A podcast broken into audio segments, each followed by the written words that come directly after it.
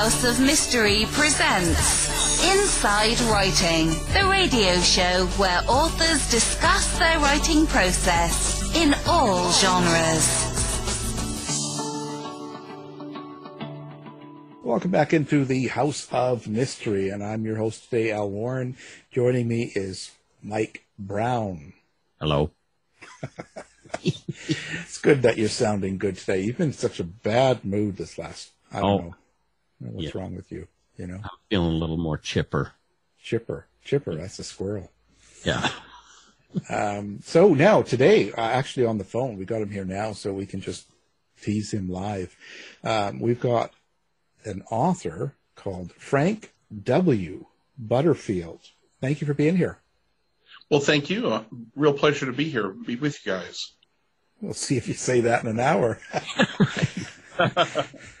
well, you, you have um, you are a big time writer. You write a lot of books. So, um, wow, have you been writing all your life? Is this something you've done since a little little kid, or is it something that came on later? Uh, well, I, I did write my first mystery when I was uh, nine years old. It was about a three page thing. And when I showed it to my mother and grandmother, my grandmother pointed out that somehow or another she was the victim and she wasn't very pleased with that. So I didn't write anything else until I was in my 30s. Um, and then I tried to write a, a, no- a mystery and kind of got bogged down uh, in a couple of things and then just forgot about it. I picked it up when I was 49, and which was um, it'll be five years ago this May, um, and had been writing kind of uh, slash fic, if you know what that is, and realized that I could write. I was just writing for fun, and so I sat down one day and was like, okay, I want to write an actual book that I can publish. I already knew how to do self-publishing because I'd done that on a in, on a nonfiction basis, but I wanted to like see if I could publish or write a novel that people would read, and apparently so. So that's where my first novel came from, The Unexpected Heiress, and that came out on June 1st of 2016. So when that happened, so when you when you were writing that, decided you want to uh, you're going to write something, have someone publish it. Um, but what was the thing that gave you the confidence to actually send it to a publisher or to just do that? When did like uh, like it takes a lot of confidence because myself writing even, I find that uh, you can write and then you look over it and you kind of go, well, I need to change this, need to add that, or I don't like this. So there's always this thing going on in your head. There must be a time when all of a sudden you go, yeah, this is good. I can do this.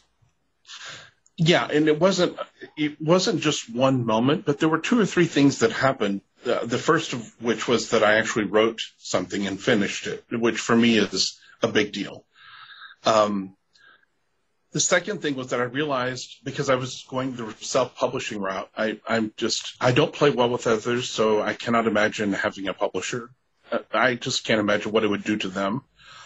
Um, so I I knew I was going to self-publish, and I knew that if I was going to do this, that I was going to make mistakes, and that that was going to have to be okay, and that I was going to have to be okay with failing, and with people not liking what I was writing. And once I got okay with that, then everything just kind of clicked into place. I also had a friend who had already published um, a novel, and I ran it by him, and he read it. He loved it, and I was that shocked me because I kind of figured he'd be a little dismissive, and that was probably if there was one moment, it was probably that. But I was already kind of on a roll by then, and I just and I knew that the bottom line is still the bottom line, particularly when reviews come in, that if I'm not writing what I want to read and I'm not writing what I would like to write, the, uh, there's no reason to do it because it's too much of an invo- emotional investment if I'm going to be worried about what other people think about it. Even though I did kind of finally get off my like, okay, can I do this or not do this once somebody told me I could. But I realized the only way to keep going would be just to realize if I fail, I fail. If people don't like it, they don't like it, and that's okay because I'm just going to keep writing the stories I want to read and the stories I want to be involved in, and that's what I've done. Okay, so so listen, um, you have to tell me the truth here because when did you get so uh, so uh, mentally stable. I mean, because this is a that's a big thing um, for all of us. Because because nowadays social media is such a big part of everyone's life in North America and a lot of the world. So, where did you get that confidence and that? Well, if you don't like it, too bad. Like it's that Howard Sternish. Well, here's what it is. You don't like it, turn your channel or whatever. How can you be so comfortable with that? Like, I because I'm still not that now, and uh, I don't know how many books I've got out 16, 18. I can't. I still don't feel that confidence to to uh, say where reviews don't matter or what other authors say or what people say. I go I go up and down like a toilet seat. Well, so do I. Uh, it, it, it, lest it sound like I'm just this 100% absolutely committed to kind of person, I'm not. But one thing I have learned, and I've learned it from my mom, I've learned it from other people in my life, is is basically the, for lack of a better way of putting it, the power of willingness, particularly the willingness to fail. If you're willing to fail, then all of a sudden all this stuff doesn't matter anymore. If you know, like, okay, well, this could absolutely crash and burn, but I'm going to do it anyway because I like what I'm doing, then all that other stuff, it, it doesn't go away, but it fades away. Now, I will tell you, I, I mean, I, I do have some little mental tricks. Like when I, when I read a bad review, if it's an intelligent bad review because there are unintelligent ones. Uh, and it really hits me hard. I'll sit with it and just let it burn. It's one of the most powerful things I ever learned. And that's something I learned again from my mom to just sit there and let something burn through you. And instead of trying to like drag it through a day or two or three or four and deal with it slowly over time, just go ahead and sit down and feel awful about it. And that it's amazing what that can do. Hmm. But it really just, to me, comes down to if I'm willing to fail, then I can pretty much do anything I want to do. And I really am doing what I want to do. So, you know, I, I, um, I could say I'm lucky, but I would really say that it's just that I have, I've had some really amazing people in my life that I've known over, over the years, um, who have helped me discover these things. I wish I could say I came up with them on my own, but I didn't. Hmm. But, so, you know, I was going to say, so it's kind of like ownership, ownership for what you do. Yeah. Like this is who you are. This is what I do. This is how I do it, and uh, you own it. Some might do well, some might not. Right. Exactly. Wow, it's a good place to be in. Um, so, so now you write all. It's all crime fiction, is it, or how would you describe your writing? Well, I would say the majority of it is uh, crime fiction. Uh, most of it is historical, although I do have because um, I have three series that are in, that are in running. They're all in the same universe, but they're all set in different times and places. Um, two of them are well, one of them is crime mystery adventure thriller kind of stuff. That's my main series. The other one is more of legal procedural, and then the third is more it's romance with all sorts of things thrown in. It's just like a, a series that I write because I want to I, I want to play with all sorts of ideas. And um, so the first series, the one that's mostly crime, is uh, well, it's now called The Adventures of Nick and Carter. The first one was the Nick Williams Mystery Series, and that was a series of 32 novels, which I wrapped up in 2019.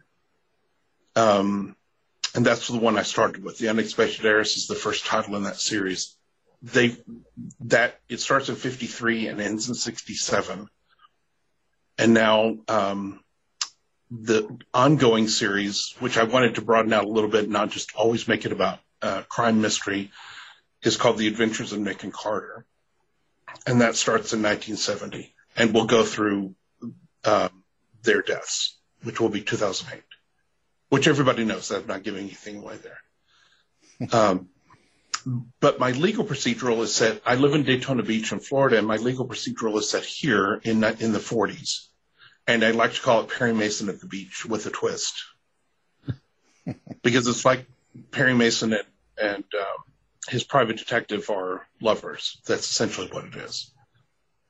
And they're dealing, but they're not dealing with California stuff. They're dealing with Florida stuff. And in the 40s, Florida stuff was is great for plots. There's just so many things that can happen here. Um, so that's, and those are my two that are focused on, that are mysteries. So even in the legal procedural, there's still a mystery and they're still solving, you know, they have basically end up solving crimes like Perry Mason did. Just not as directly as a private detective or as a sleuth, but rather in the legal process. So, um, so when you're doing the, the period pieces, like they're, so they're, they're, they're set in different times, um, are, are the time periods really part of, are they actually a character in themselves? Uh, yes, absolutely. And they, they, they, and they, what's interesting is now having written a series that's basically almost 20 years in length, things change. There's a huge difference from, you know, 1953 to 1967 in American culture. Huge, huge difference. Um, because the 50, early 50s is more like the 40s and the late 60s is more like the 70s, you know, on and on and on like that. But, and also they're getting older, the characters, and so they're dealing with things that happen as they age and they become more mature and they, you know, become less like this and more like that. So, yeah, well, time is really would be the character, not so much the time period, but time itself and the passage of time. Yeah, yeah. I was going to say because it, that now that must be the the what do you say the the hardest or the most timely part of your research because you have to get the the things correct in a certain time period. Yes, and I have made some wowzer kind of mistakes, hmm. some serious mistakes. Um, but thanks to the miracle of electronic publishing, most of those have been corrected. Um, but yeah, no, that is the way I do it now is when I'm starting a new story, uh, the first place I go is the newspaper. And then I'll, I'll read the newspaper like the few days before the story's going to start. Um, from, you know, that time from whenever that was. And then I'll sometimes read Life magazine, which for up until the 70s is a really great way of getting some insight into the culture. Then sometimes I'll go read Time magazine and National Geographic, just different things like that, um, to get a clue of kind of what's going on outside, you know, the personal lives of the people that I'm writing about. Um, and that's really helpful but it gets me stationed to that time period. And you, you, know, when I write books back to back to back, which some of those in the first series are back to back, uh, you know, I just have to get established in one particular moment, and then that takes care of itself and run with that.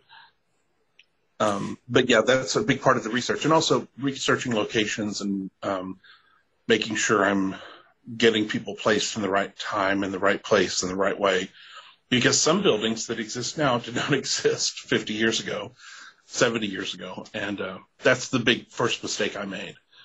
There's a Grace Cathedral, which is the Episcopal uh, Church Cathedral in San Francisco, in 1953 was not finished. And if you went there now, you would not think that. It looks like it was built in, you know, the early 1900s and just the way that it is, but they stopped building on it when the Depression hit and didn't start back up until the early 60s. Something I didn't know. So I have a description, the first version of the first book, there's a funeral that takes place there, and I have a description where they're entering in a door that didn't exist. So when I went back and updated that edition, I just moved things around a little bit and um, made sure that it was clear that it doesn't look the way that it does now. So in, in your story, is your is your story the most important thing, or are you really concerned with the the, the grammar, you might say, or, or the um, the wordings? Well, this you know, well, it's interesting because um, uh, one of my best readers is somebody I went to high school with. And we were in all the same uh, English grammar and literature classes together. So every now and then I'll be doing something. I'll send him a note and I'm like, you know, Mrs. Kilgore, she was our teacher in the 11th grade. Um, I'm like, Mrs. Kilgore is rolling in her grave. If she has any idea what I'm doing with this grammar, she's going to, you know, rise up and like haunt me. Um, because the grammar, the wording, it's important, but it's important to set the mood and the tone of what's going on in the story. It services that. So the story is more important. Um, I've even had readers because the main character, who's the primary narrator in the first series, Nick Williams, he had a privileged background. He grew up on Nob Hill. He went to a, a private school, both for grammar school and high school, and should be, and actually was well educated to a point. Uh, and so I've had people actually write me and be like, when is Nick going to start talking like he's from Nob Hill? And I'm like, never, because it's part of his personality to talk like he's not from there because he spent a lot of his adult life trying to not be from there. So that, you know, that kind of thing, that setting and tone, it's not, you know, like they're the elements like weather and grammar and how people speak and how the paragraphs even are structured in my opinion, really speeds the plow to help you kind of get a sense of where you are when you're reading what you're reading. Mm. Um, because like I have books where I have really long paragraphs and that my Daytona Beach books, depending on, because I have diff- five different POVs in that story, but different, depending on who's doing it, there will be really long paragraphs. But in the Nick stuff, they're always really short because he doesn't think he thinks in really staccato kind of ways. He kind of moves very quickly from one idea to another. Whereas I have like a kind of a dreamier character in his inner monologue uh, in this Daytona series. He thinks and thinks and thinks about stuff, and so the paragraphs get really long um, because that he's just kind of off in his own little world, thinking about what he's looking at, that sort of thing. So all of that, that structure and the grammar and the tone services the story and reinforces who the characters are and what they're doing. Uh, that's the way I see it anyway. So, so your character, when you talk about your characters, and first of all, let's go to Nick. So, is Nick you, or is, no? So, no. so well, where does no. Nick come from then, and who is Nick? Like, how do how well, do you create that? Well, he kind of came sweet generous. He kind of came fully formed, like Athena out of the the head of Zeus. Um, he just came fully formed. I, I, did have a little bit of trouble at first blending him with Lord Peter because I am a huge Dorothy Sayers fan.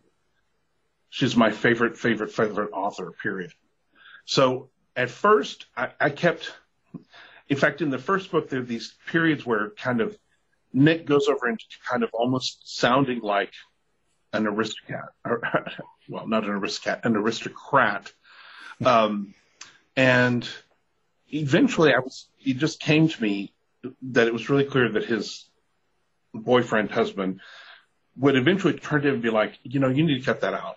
And so there's this, there's now kind of a thing that goes back and forth between the two of them because he, it, it became obvious to me that I wasn't putting that in there. That's actually the way Nick talks is that when he needs to, he can sound like he's from Nob Hill. He can sound like he's high, you know, well well bred and well raised, all that sort of thing, and can sound very pretentious, which has its effect. And so when he does it in a place and a time when it's not necessary, Carter, who's his husband, will kind of elbow him and say, like, cut out the hi hat voice, like, stop, stop talking like that. Which, you know, is one of those little things that happens between couples that I always find so wonderful to talk about in books like this. Well, that's interesting. So, how do you feel about your characters? I, I, I asked this question because a lot of the um, fiction authors we've interviewed over the times, um, quite often they'll say it, it, they're, they're, like their children. They're like their own sort of entity. Is that sort of how it is with you, or is it oh, something oh, different? It is. No, that's definitely the, yeah, that's definitely the case. And there's some of them that I don't like.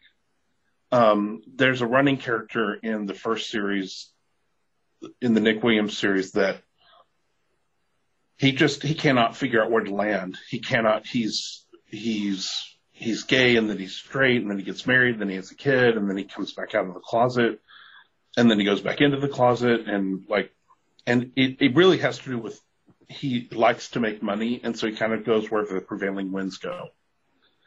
And um, I, re- I really don't like him. Um, and there are others I'm kind of like, uh, okay. And there are others that I write about, and I'm like, if I met this, I like writing about this person, but if I met them in real life, I would not like them at all.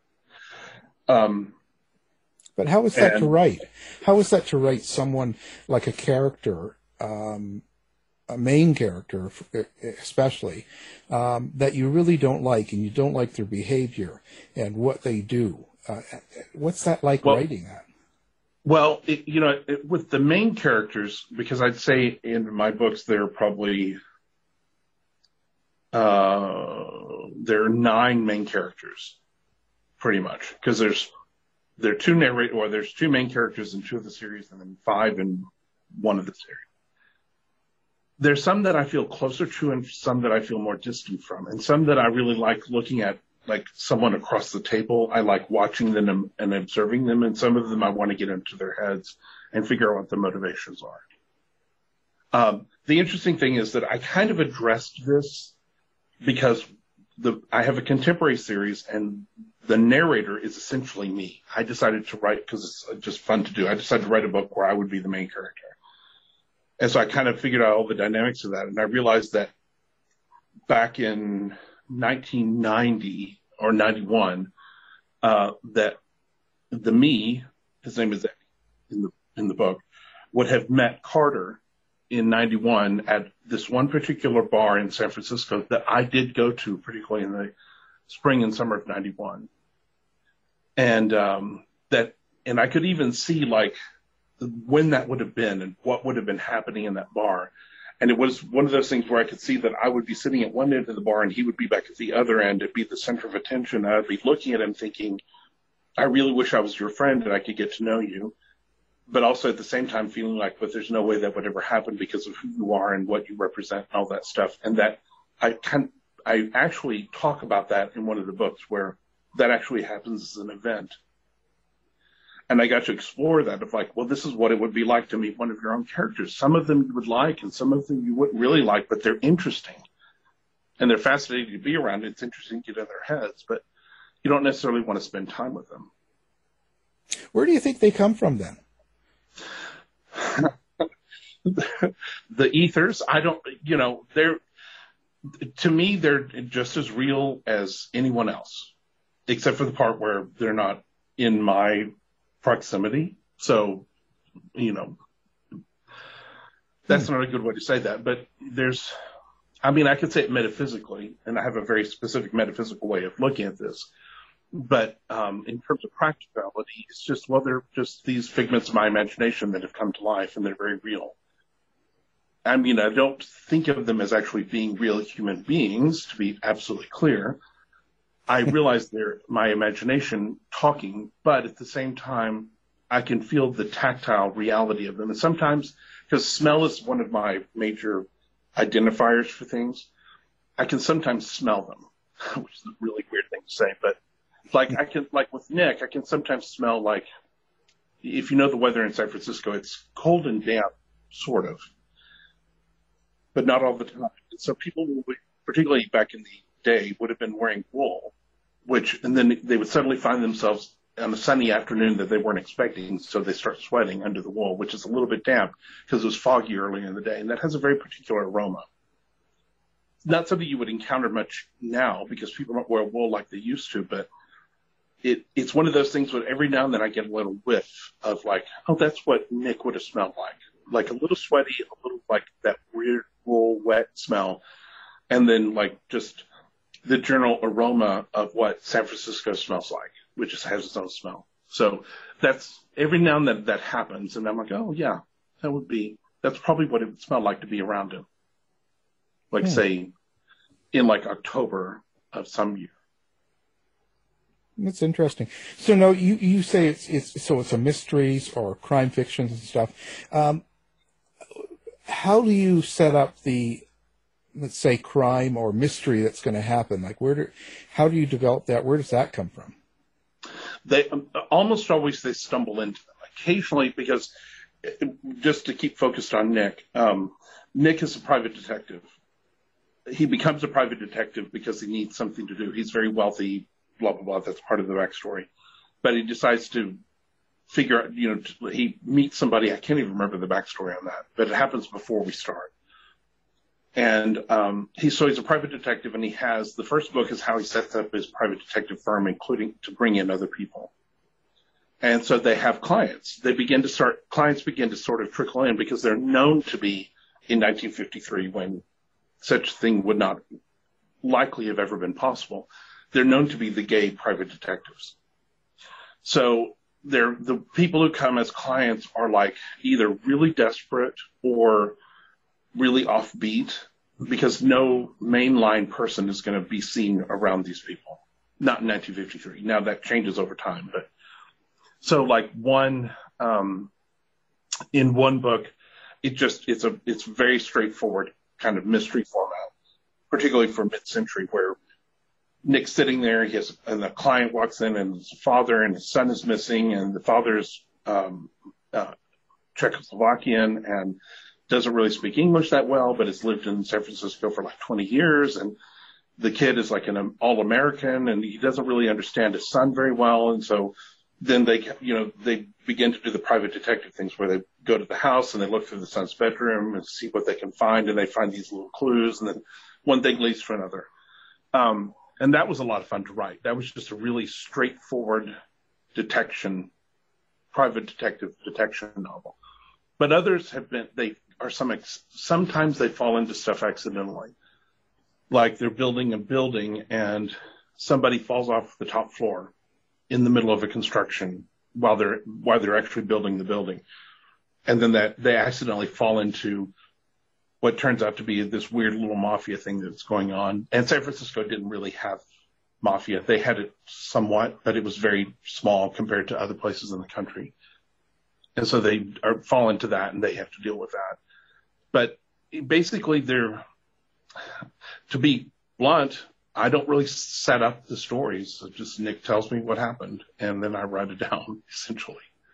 Also, um, you're hearing voices. Yeah, well, yes, to the extent that, yeah, except for the part where it's not an actual voice. It's more just like, you know, I just kind of can see it and then I write it and describe it.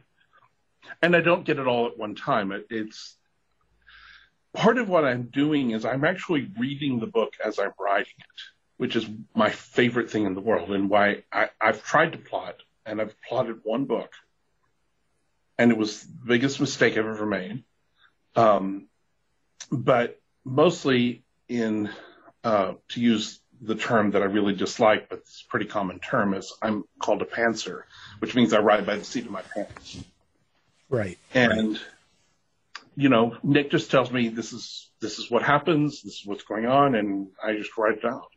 And, you know, in these mysteries, in, the, in my particular books, there's a lot of development of the relationship between him and Carter that's happening simultaneous to everything else. That's you know it's it's a, so when you, you you seem to have uh, focused a lot on San Francisco, yet you don't live there. Um, where do you think that comes from? Like, why is it so important? Well, I did live there, so I have lived there. Right. Um, but I also I'm not writing about San Francisco in the in its current state, and San Francisco of all the cities in North America changes and becomes a different thing pretty quickly it's one of those things that people who live there, it annoys them greatly. Um, but San Francisco is a very vibrant, dynamic city, and it's, you know, the difference between the San Francisco of like 1875 and the San Francisco of 1975 is not the same as it would be with other cities. It is a radically different city. And that's part of it. It's, there's, it's a very dynamic place and lots and lots of things happen there. And it's only 49 square miles. It's very small but a lot of stuff happens and there's a lot of really interesting stories underneath everything. Um, but also I just, it's my favorite city in the world, probably. Um, without question. Yeah. Well, it's got a lot of character. When you uh, talk about, you know, you have the love for old movies and all that, and uh, do, do you make your um, detectives like an old type detective? Like, is it kind of like, because you say wisecracking and all that heart of gold? Yeah. Are you kind of going after someone like uh, Richard Diamond, you know, the old Dick yes, Powell? Yeah, Richard Diamond's probably, yeah. Richard Diamond of all, the radio Richard Diamond. Right. Is probably the, the closest thing, uh, to who Nick is of anybody. Um, not, but I will say Nick, uh, Diamond is a little bit more, is a little bit darker, which is funny because he's on the radio, so it's not that dark. But he's a little bit darker than Nick. Nick has, is a little bit more optimistic and a little bit more trusting of other people. Wow. He, you can't, you can't really get over him, but, um, cause he doesn't have anything to lose. He's, he doesn't, he doesn't need the job that he has. He's wealthy, kind of beyond count. Um, so he can kind of go anywhere and do anything he wants to do. And he wants to help people. That's his number one thing. That's his motivation behind being a private detective and all the other things he gets into. Um, because he really, really, really has a very strong desire to be not a philanthropist and he's very clear about this, not a philanthropist in the way that like Carnegie was, but a philanthropist that nobody knows about. That's his favorite thing. Because it kind of, that's how he started off being wealthy is that nobody really knew he was. It, it was accidental. It fell into his lap and he hid it for so many years that it just kind of became a habit that he didn't really want to broadcast but people find out and they know who he is. But he doesn't really ever talk about, there's no Nick Williams memorial, blah, blah, blah, anywhere. Well, that's not true. There is one in, in my fictional world. There is a, uh, I don't think it's named after Nick. I can't remember what it's named, but there's a, there's a hospital in Hong Kong that's built using his money that, um, has his name or Carter's name. I can't remember which one it is. Um, and I actually had a couple of readers point that out. They were like, wait, he doesn't want his name on anything. I was like, yeah, well, that was, that's part of the story is his name has to be on it. So. That's really, it's, wow, it's quite, quite a fascinating process here. Um, do you ever think of making these on audio because, uh, because someone like, uh, Diamond is such a good radio presence? Well, I actually have, um, three audiobooks already up. So books one, two, and three. Uh, I am dragging my feet to get the next two done. I have a narrator that I work with I really like. Um, so they're on audiobook, but I'm going to go back to my narrator. He doesn't know this yet. If he hears this, he'll be surprised. I'm really thinking about going outside of the realm of, um, straight up audiobooks and doing something a little bit more inventive, uh, that would involve like a podcast of some sort. Um, because I, audiobooks, they're, for self-publishing at least, audiobooks are not, they're hard.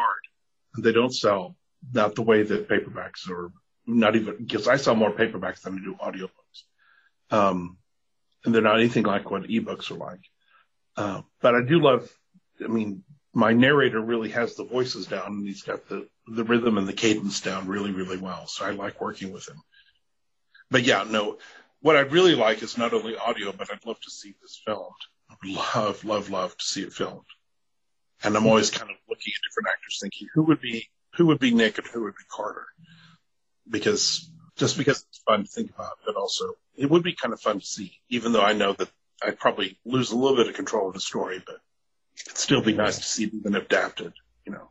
Yeah, yeah, it'd be good to see it up on the screen, but yeah, you do lose they do want to do it their way. So it's tough. Yeah, right. You know, yeah, really tough. So now your, your newest project that you got coming out, uh, the, uh, biker who got bumped off. Um, it, maybe give us a little bit of the premise there, the story. Well, it, it's pretty simple. Um, it, it's Daytona Beach book. It takes place during what we call here Bike Week, which is when bikers come to town. Uh, it was originally Bike Week had to do with a race, what was called the Daytona 200 and then the Daytona 250 that happened out on the beach. Uh, and in 1948, that was the first Bike Week that was really big. And that's, we still have Bike Week. In fact, we're going to have it here in a few weeks. Um, so Bike Week really started being big in 48. So this is centered around that. And there's two, the basic outline is pretty simple again they're two rival kind of gangs, and they're but they're not called gangs because it's 48, not 55. Um, and they are they're both in both cases. The one gang is from Seattle, one's from Milwaukee, and they're both a bunch of gay men who worked who were all knew each other basically during the war, and are just traveling around making trouble or trying to live off the land kind of thing. Um, and one of them is accused of murdering another one, and there's lots of mistaken identity stuff that happens, um, and essentially through legal stuff is how things get resolved. So this again, it's a it's a courtroom procedural that involves lots of little elements of the courtroom. And when I said earlier that there's one book that I plotted and it was a big mistake, it's this book.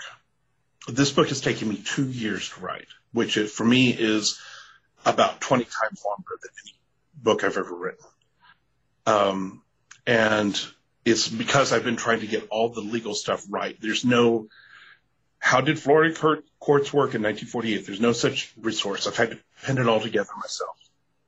And that's been a lot, a lot, a lot of research, diving deep into all sorts of things, including other crimes that happened at the same time. Uh, when I get this book done, I'm going to be very happy. And I don't drink, but I'll probably have an entire bottle of champagne. Um, because it's just been, this has been a long slog. But I love the story. I'm absolutely adoring the story and cannot wait to get it finished. But that's, that's the book I'm working on. Hopefully, by the time people hear this, it will be ready and done, but we'll see. But if it's not quite done, it will be almost done. So yeah. Uh, now, so your books, you're centering a gay character throughout, or gay characters. Um, do you also get into the details behind being gay and the different times, different oh. cities, oh, and different situations? Yes. You do. Yes. Is that real important? Yeah, it's very important. In fact, in this particular book, um, the Kinsey Report came out uh, in January of 48, and this book takes place in March. So one of the characters has basically taken it on himself that we're not going to call ourselves inverts anymore because that was a very common Southern thing was to use the word invert to describe being gay. We're calling ourselves homosexuals, and there's actually he kind of walks around and corrects other people uh, from time to time because there's basically all the characters who work in this law firm, with the exception of one person, they're all gay. There's a lesbian and three gay guys, and then one straight woman. Um, and it's you know, they're very isolated in the sense that they don't really know that there's anyone else like them other than the people who kind of mess around. Because there's always straight guys who will mess around with anybody. And those kind of, those, one of the characters in this book is the kind of person who would know that and would know them and probably knew them very well, in fact. Um, but yeah, that's, it's a big part. And I, in the Nick Williams books, the um, progression of gay rights is a really big part of the story because Nick essentially is ahistorical. There was nobody ever like Nick because the first person on the national level in the U.S. who was out was Harvey Milk, and that's 1976. So Nick is out, you know, 23 years before then, and not voluntarily. He's outed. And there really was not anybody like that at all there's certain people like everybody kind of knew about Oscar Wilde, but there would always be people who would say, "Well, no, Oscar Wilde wasn't really like that," or um, there was a couple of English authors that everybody kind of knew. Yeah, they're they're probably gay, but maybe, but maybe not, and it doesn't really matter. There were people who were out to smaller groups of people, like Grace Kelly's uncle was one of a character that I bring in. Uh, he was gay. He was actually kind of openly gay but he was but nobody really knew that because there wasn't the mechanism by which to say this is this is the case. But with Nick, because he's wealthy and because of who he tangles with, it becomes a national thing. So he's ahistorical. So he's standing there sort of as a counterpoint to what's actually happening in the culture because they don't change history, but he does encounter some of these historical people, um, and the, most of them don't like him and there's lots that's which is a really complicated thing to explain but most of them don't like him because he threatens the stability they're trying to establish for themselves and which is another brings up lots of interesting plot points to say the least. So so you're uh, are do you actually have kind of a underlying theme that you want people to get out of the story? Well um That's yes and no. I mean, I, I have my own little axes that I grind to the stories. There's no question. There's um, they spend some time in Africa in the early '60s, and I write that because I really wanted to point out what white supremacy looks like in practice when it's actually being practiced. This is what it's like, and this is the effect that it has. Um, so there's a book that I've set that's set in the Belgian Congo right before it becomes independent, and then a book that I've set in southern Rhodesia. And both of those stories allow me to like give my opinion about what that looks like. And researching the book on southern Rhodesia, by the way, was walking through an amazing swamp of white supremacy because most white supremacists now believe that Rhodesia is kind of the lost kingdom. That if only it had not been turned over to the Africans, that it would still be this wonderful, magical place where everything is done right in Africa, um, which is really hard to read and hard to kind of dive into. But I think it's an important story to tell. So there's that. I think probably if there's one word I could use for all of this, it would be justice. And I don't mean vengeance. I mean actual justice. Because Nick, and this probably comes from me, um, Nick is very interested in justice. He's not interested in vengeance ever. And in fact, he's yet to actually kill anyone so far in any of the stories I've written. Other people kill people for him, not because he hires them, but because they're saving him or protecting him. But he's actually, although he can, he's a very good shoot. He, I mean, a very good shot. He, he's never actually killed anyone. Um, he's been accused of doing it, but it, he didn't do that. He was, it wasn't him who did it. Um, so I guess justice is probably the biggest theme of all of it. And again, not vengeance, but actual justice. Hmm. It's interesting. Now, so does your environment affect the way you write? So uh, now this is a, a question I ask a lot of writers. So the last year, you know, with um, you know the COVID and the Black Lives Matters, the riots, the dingbat orange guy, all of the stuff going on um, and all the stress behind it. Um, does that seep into your writing? Like I know it's error, and you're not going to write about COVID or anything like that. Oh no, well, but I do have a contemporary series, that I did write uh, a book set. It not only I, I have one novel set in March of last year, so right before, and it was set here, right before St. Patrick's Day, which that week was a really big week here for what happened with COVID but also they're, then they're also in early September in San Antonio, which is part of the plot. Um, and that was fascinating writing about that because I had to remember, I had to remind myself constantly, no one is smiling. You can't see anybody smile. You can't see their face because everybody's wearing masks, which was its own thing. Um, but yeah, the, what actually has invaded my mental space was not so much, um, the pandemic, uh, because I've been social distancing for several years. I didn't know that's what it was called, but that's what I've been doing. um, but what's invaded my mental space was the the historical aspect of what's been going on with the U.S. government and the impeachments. I'm very interested in, in that because I'm a historical buff. And so I, and a political buff, and I've watched, I've been spending way a lot of time watching the details of all that. So it kind of slowed down my writing. I haven't written as much in 2020 as I wanted to, and I, that I could have. Um, but it, it, it didn't. There are times when it's like, okay, I just want to go back to 1948 or 1970 or whenever and write about that because I just really don't want to look at 2020 right now. That's been helpful. Um, and one of the things that I actually did to kind of speed that up for myself was I wrote, um, it wasn't my plan because I started in January, but through in 2020, I wrote 25 short stories that were Nick and Carter and set in different times of their lives based on holidays. So there was like New Year's Day and then Martin Luther King's birthday, St. Valentine's Day, etc. And um, those bump around in different time periods. And so that was nice because I would get a little escape out of whatever was going on here, and then I'd go back to some random time period, like 1976, and writing about Independence Day in the U.S., which was obviously a really big, really big event because it was 200 years. But, um, yeah, I, COVID has invaded my contemporary stuff.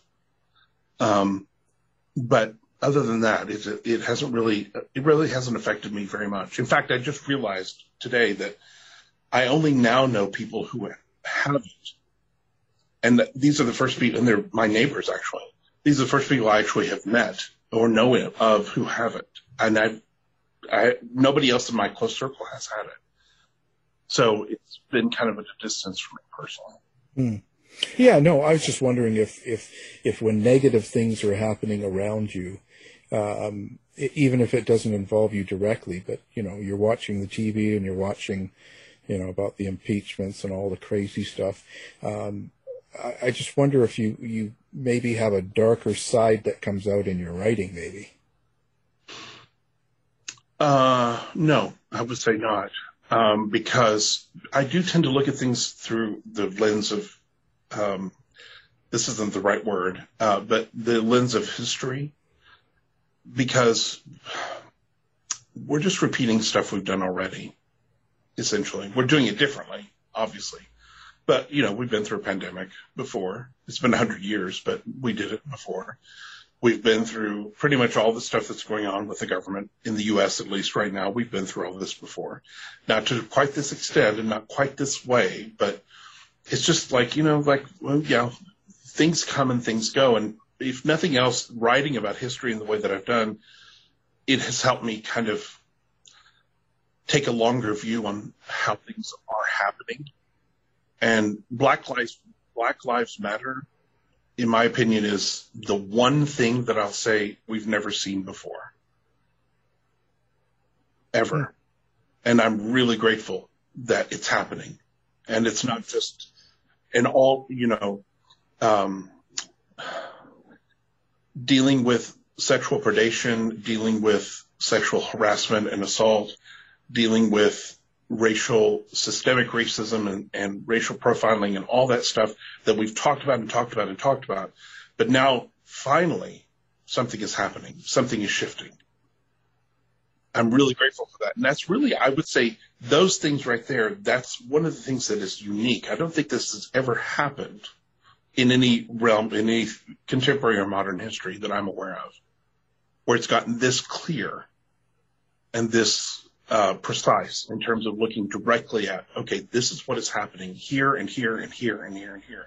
And obviously that has to do with technology. Before there was never a way to do that. If you found out about something, it would be two or three days later in the newspaper or maybe weeks later, depending on how remote it was and when the, when the time period was. Mm. And then some things you wouldn't know about at all because they were covered up, and it was much easier to cover something up when there were only a few hundred people who might know about it, not literally millions within 20 seconds, thanks to Twitter. Good old Twitter. Um, wow. So um, now, do you have um, a place you'd like people to come find you or stalk you? Do you have like a website that it's good for yeah. you? Yeah, I'm I have a website. It's frankwbutterfield.com. Uh, you can see all my books there. You can figure out kind of who I am. Uh, you can find me on Facebook. Just Google my name and you'll find me. It's pretty easy. Um, yeah, so come and visit. I'm on Instagram too. I just am now realizing I don't actually have links to either of those on my website. That's wow. I can't. How very not 2021. Yeah, you get on that. Yeah, um, I mean immediately, if not sooner. Um, oh, a Grindr. Oh dear. yeah, not not not Grindr. No. Oh. No, but thank you. we have um, uh, we're going to have you posted up on our website as well, and we'll have your links up there and your books so people can find you with one click. So awesome. so that makes it easy for them as well. Um, pretty amazing. Who, who, so um, who who do you think who do you like to read right now? Who are you reading besides yourself? Uh, I'm terrible. I'm reading myself. Mostly. Oh, okay.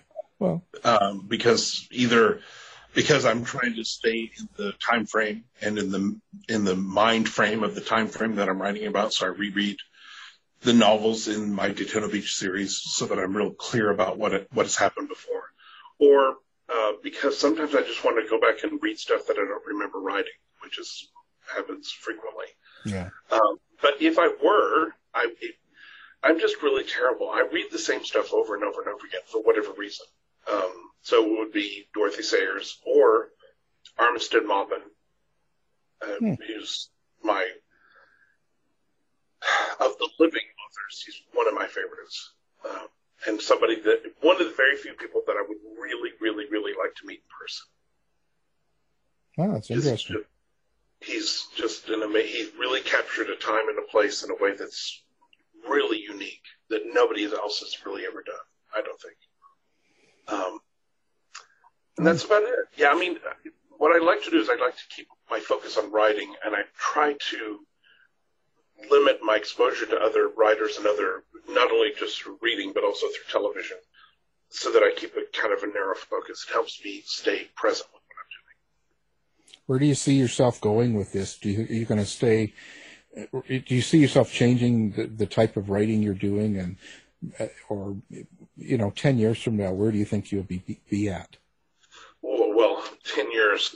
I mean, considering I've only been doing this five, 10 is a really long time. But I would, it, I have some specific goals in terms of Nick and Carter. I have, I want to write about their life essentially as an epic. So we have to get from 1970 to 2008 somehow.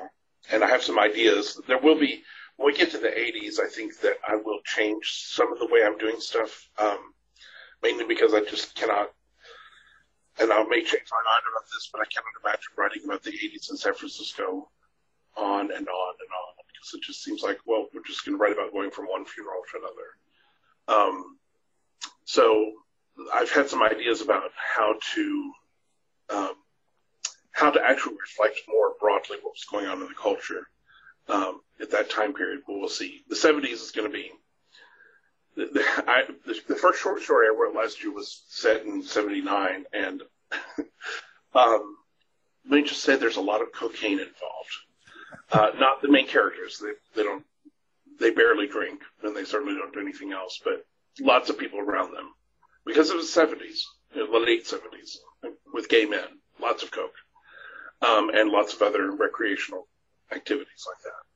Um, so some of it will have to do with that. Like the way I write about something will change a little bit because the characters are getting older and we're moving through the timeline and different things are happening. But in terms of like coming up with a new way of looking at things, that may happen. I mean, the Daytona Beach books was that. They kind of came out of nowhere and then I'm writing in a very different way. So now instead of being first character or first person narration, it's five characters with their POVs and that's very different than the first person stuff. So, Hmm. but I, I got to get everybody through their lifetime, essentially.